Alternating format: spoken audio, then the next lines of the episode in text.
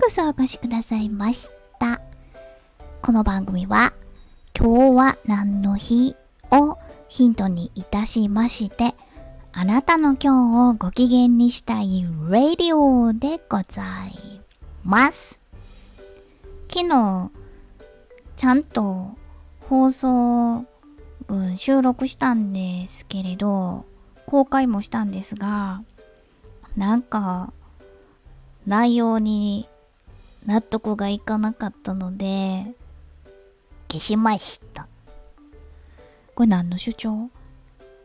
いや、休んで 休んでないですっていう放送はなくなってますけど、や、撮りましたっていう主張です。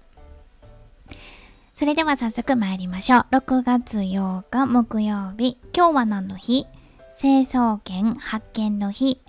清掃券発見の日でございます。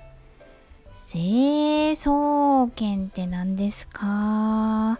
こう、地球を取り巻いている大気圏の中にある一つです。大丈夫かな？1902年の今日、気象学者のティスランド・ボールによって戦争、清掃圏が発見されたそうなんですが、あの、オゾン層があるところだそうです。オゾン層、紫外線を吸収する、してくれるオゾン層。オゾン層が破壊されると美白に大きな 問題が生じるのでっていうところでしょうか。大気圏は4つの層に分かれている4つって言ったらあの対流圏、生存圏、清掃圏、中間圏、熱圏。で、5つっていう人は、外層、外層じゃないや、外気圏。外気圏を含めれば5つの層に分かれます。で、その、成層圏はどこにあるんですかっていうと、地球の一番外、地球の外側？あれ？地球に接触しているところ？高度0キロから11キロのところは対流圏といって雲があって飛行機も飛んでいるところ？で次の対,、えー、対流圏の次の層が成層圏にあたる。でこれを発見明治35年にそんな昔に発見しはったので今日が記念日だそうでございます。もうまた緊張してきた。ちょっと理科系、理科系、一生懸命図に書いてミルフィーユみたいにして書きましたよ。えー、っと、飛行機がちなみに対流圏高度1万メートルってよく聞きますね。1万メーターは10キロで合ってますか ?10 キロ。高度10キロのところを飛んでいるのはこれ以上高くなると成層圏に突入しますが成層圏は空気じゃなくて酸素が薄くなるんですってで飛行機飛ぼうと思ったらエンジンの燃料に必要な酸素が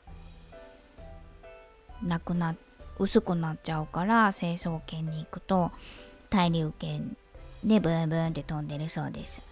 でちなみに気球はその上の層の成層圏まで飛べるそうでどうしようご飯炊けちゃった。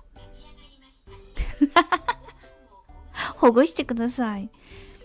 そんな中で中継しております高高度気球はヘリウムと水素が充填されて登っていけるので成層圏まで飛べるなんかスパイがどうのこうのとかちょっと話題になってましたよね。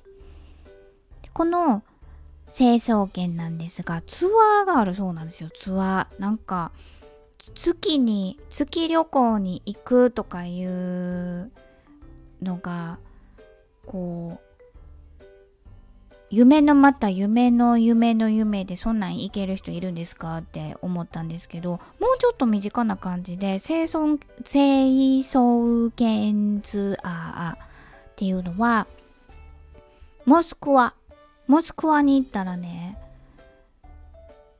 参加できるんですって。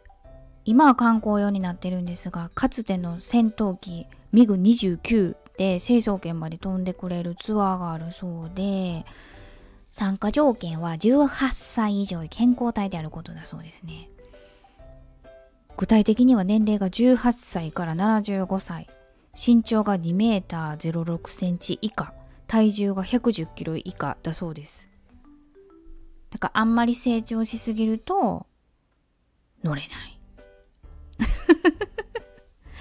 でちょっとやっぱりこのすごい重力やこうこうアクロバティックな宙返りをしてくれたり最高速度がマッハにもうわかんないですよね。マッハになんていう世界に突入するので、えー、健康診断をパスした方は登場できる。そしてこの戦闘機に登場できるのは1日1名だそうです。夏は1日2名だそうですが、通常は1日1名。付き添いは2名まで可能のようですが、一緒に乗れない。戦闘機には一緒に乗れない。ということで、一人でってこと？てか、パイロットの方は、その方、その方っていうか運 転してもらってこの清掃犬も かんでばっか清掃犬体験でミグ29に乗り込むのは誰かと一緒にお友達と行っても自分一人で乗り込むってことか。えー、ちょっとなんか勇気いるわ。いや一緒に乗ってたって喋ったりできないと思いますけど。あ、一人で乗らなあかんのか。ええー、これまず、ここの清掃犬アクロプティック体験をしようと思ったら、ちょっとなんかこう、上空からパラシュートでパーンって飛ぶような、あれ、一段階踏んでから、あとバンジージャンプもちょっと、やっといた方がいいかな。って いつ行くねんって話なんですけどモスクワでオプショナルツアーモスクワ発のオプショナルツアーがありますあるそうでございますのでご興味のある方はぜひどうぞ。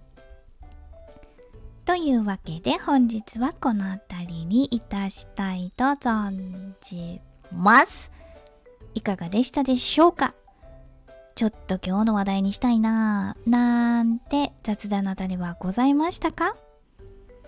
清掃券発見の日の話題で、ぜひぜひあなたの今日をご機嫌にしてね。お相手は、笑いで日常を科学する会社員のガガがお届けいたしました。それでは、また明日。バイバイ。